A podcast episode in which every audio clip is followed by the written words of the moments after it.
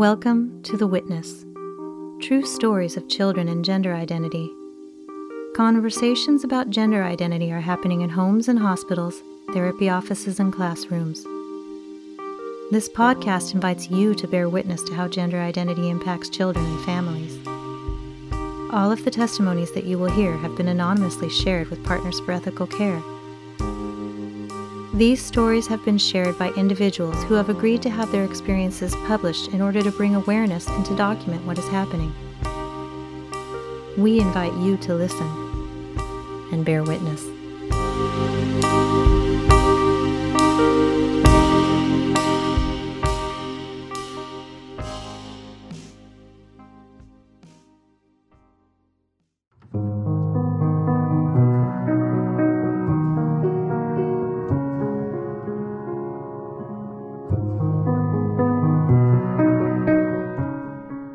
Daughter's desistance story with the help of a therapist who focused on our family as a unit.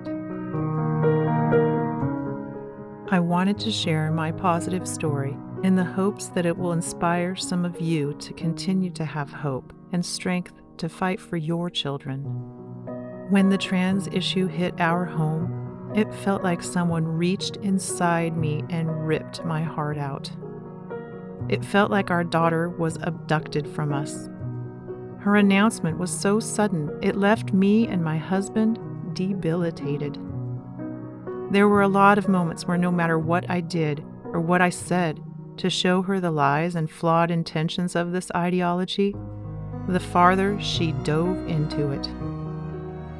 It seemed like it made things worse and like she was slipping farther and farther away from us and from herself. Those days felt like they lasted forever. It cast dark clouds over our hearts and left us distraught. We often wondered if it would be much easier to give in to her desire to be considered a boy. Would she be truly happy?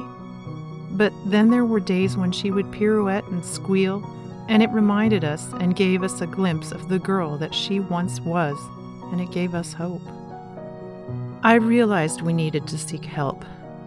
First, I feel so lucky to have found the group Concerned Parents of Transgender Non Binary Kids, Teens, or Young Adults on Facebook. This group has offered endless and valuable information and support when I needed it the most. I also found an amazing therapist who focused on cognitive mindfulness therapy. She is neither affirming or non affirming, and though she counseled transgender patients in the past, I found her to be neutral.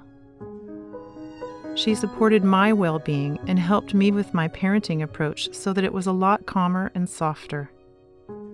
She encouraged me to rely on my intuition and listen to my body. During one of my sessions, we sat down to look back at my daughter's milestones and timelines of possible trauma. I tried to remember the big changes in her life that might have caused her confusion and that were not processed well.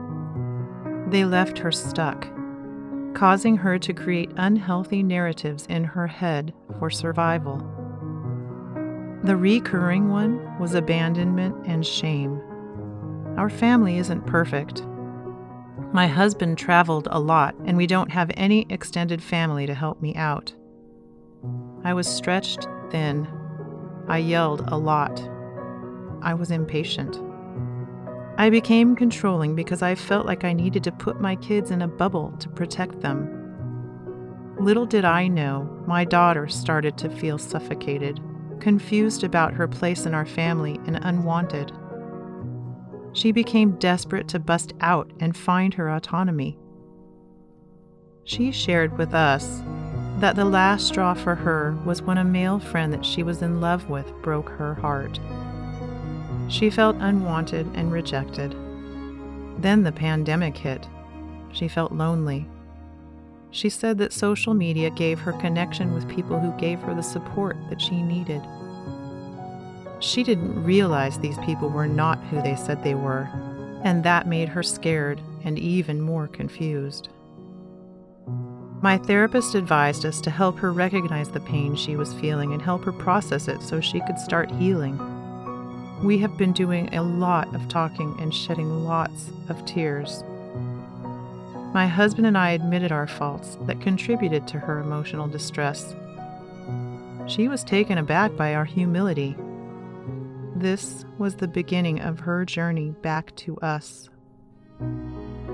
She agreed to do a complete detox from toxic friends and delete all social media. We also found out that she was lured into a relationship with a trans woman via social media who posed as a 12 year old.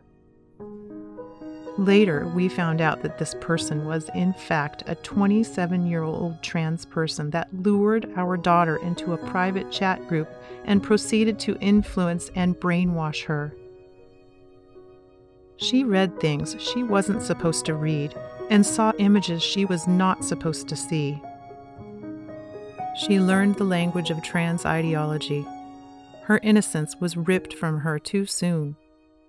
Similar to other stories, my daughter sent us a letter declaring she was trans and demanded to be addressed with different pronouns, asked for male clothes, and a binder to hide her breasts. Our hearts sank. My therapist advised us to approach this issue head on without directly addressing or discussing gender topics. She said that often kids who have a strong hold on gender or trans views need a softer approach because the more you push them to show the reality or truth, the more they will hold strong in their views. They will resist just to prove you wrong because they are so desperate to find their autonomy.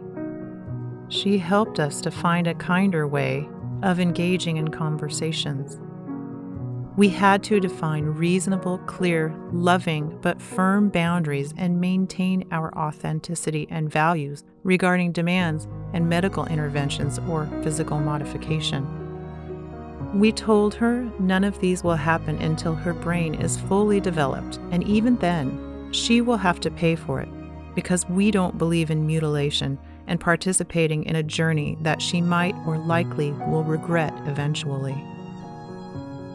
My therapist also agreed that we are not to call her by her preferred pronouns, but to maintain support for her emotional and mental health, reminding her that the only way to get through adolescence, no matter the difficulty and discomfort, is to experience all of it.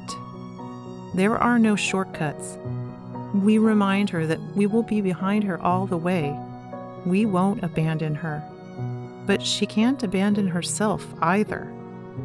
Like John Kabat-Zinn said, wherever you go, there you are. So you better work on liking yourself and your body because this is the only one you will get. My daughter sobbed. She said she felt alone and unwanted by us.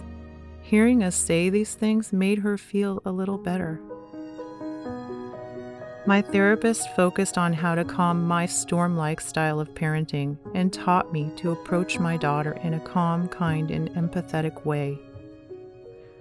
She reminded me to take care of myself and my relationship with my husband. She said that my daughter is sensitive to my anxiety and emotions and will pick up and absorb them, and that will cause her to resist me. I learned to meditate a lot. I prayed I manifested her healing and imagined her coming back to the way she was. When I told my therapist this, she said to refrain from controlling what is happening or the outcome of my daughter's journey because I might get blindsided and miss the opportunity for connection that my daughter so badly needs. Instead, I needed to try and reflect on my intentions and what I say and check if it's for her well being or if it is me trying to fix what I think is broken in her. She advised us to stop trying to fix our daughter and learn to connect deeper emotionally and listen often with intention to what my daughter has to say. She told us to be patient, slow down, reconnect her with nature, reconnect her with her body, lean in and learn about her interests, be curious about what she is doing and check in. I had body dysmorphia when I was a child, and when I shared this with my daughter, she thought she might have it too. I had unresolved childhood trauma, and I think my daughter learned or inherited some of that from me. My daughter didn't think her beliefs were broken. She thought her body and her world she lived in was broken.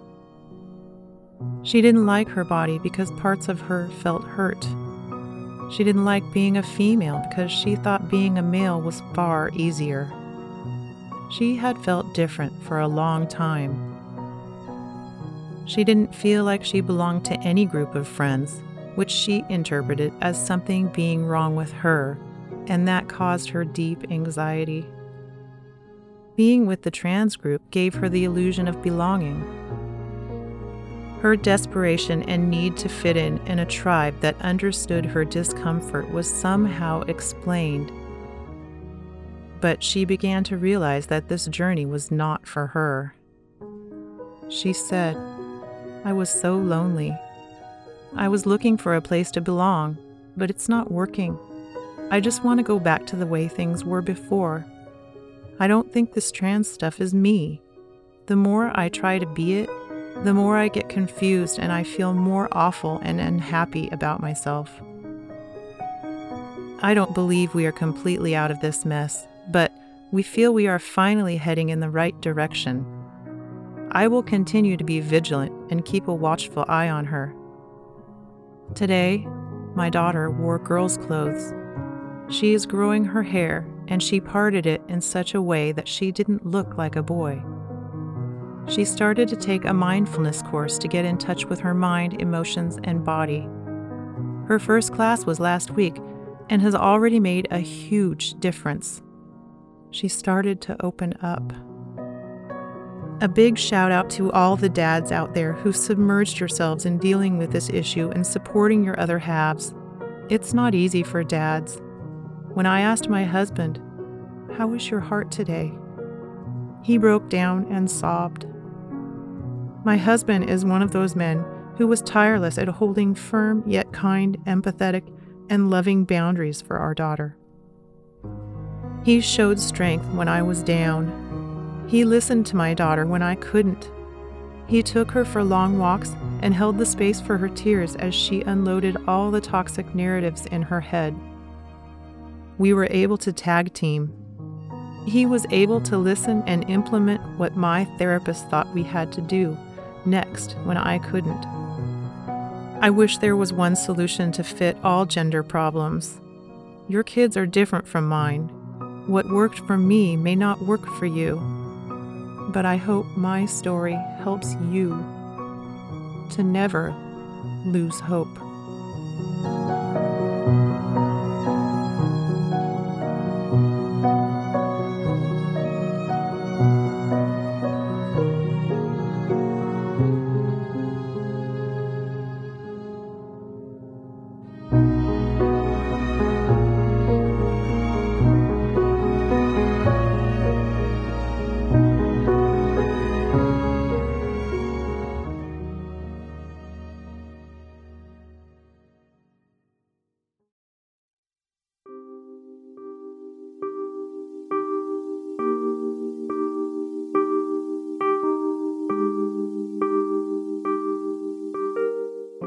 This has been The Witness True Stories of Children and Gender Identity. The Witness podcast shares these stories to give voice to individuals who cannot share their stories publicly due to the possibility of losing their jobs, their friends, and their children. All stories are confidential and anonymous. You can share your story too. Go to partnersforethicalcare.com and click the Share Your Story button.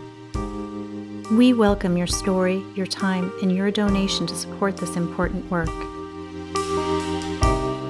Partners for Ethical Care is a nonprofit organization made up of individual volunteers from across the globe focused on one mission to raise awareness and support efforts to stop the unethical treatment of children by schools, hospitals, and mental and medical health care providers under the duplicitous banner of gender identity affirmation. We believe that no child is born in the wrong body.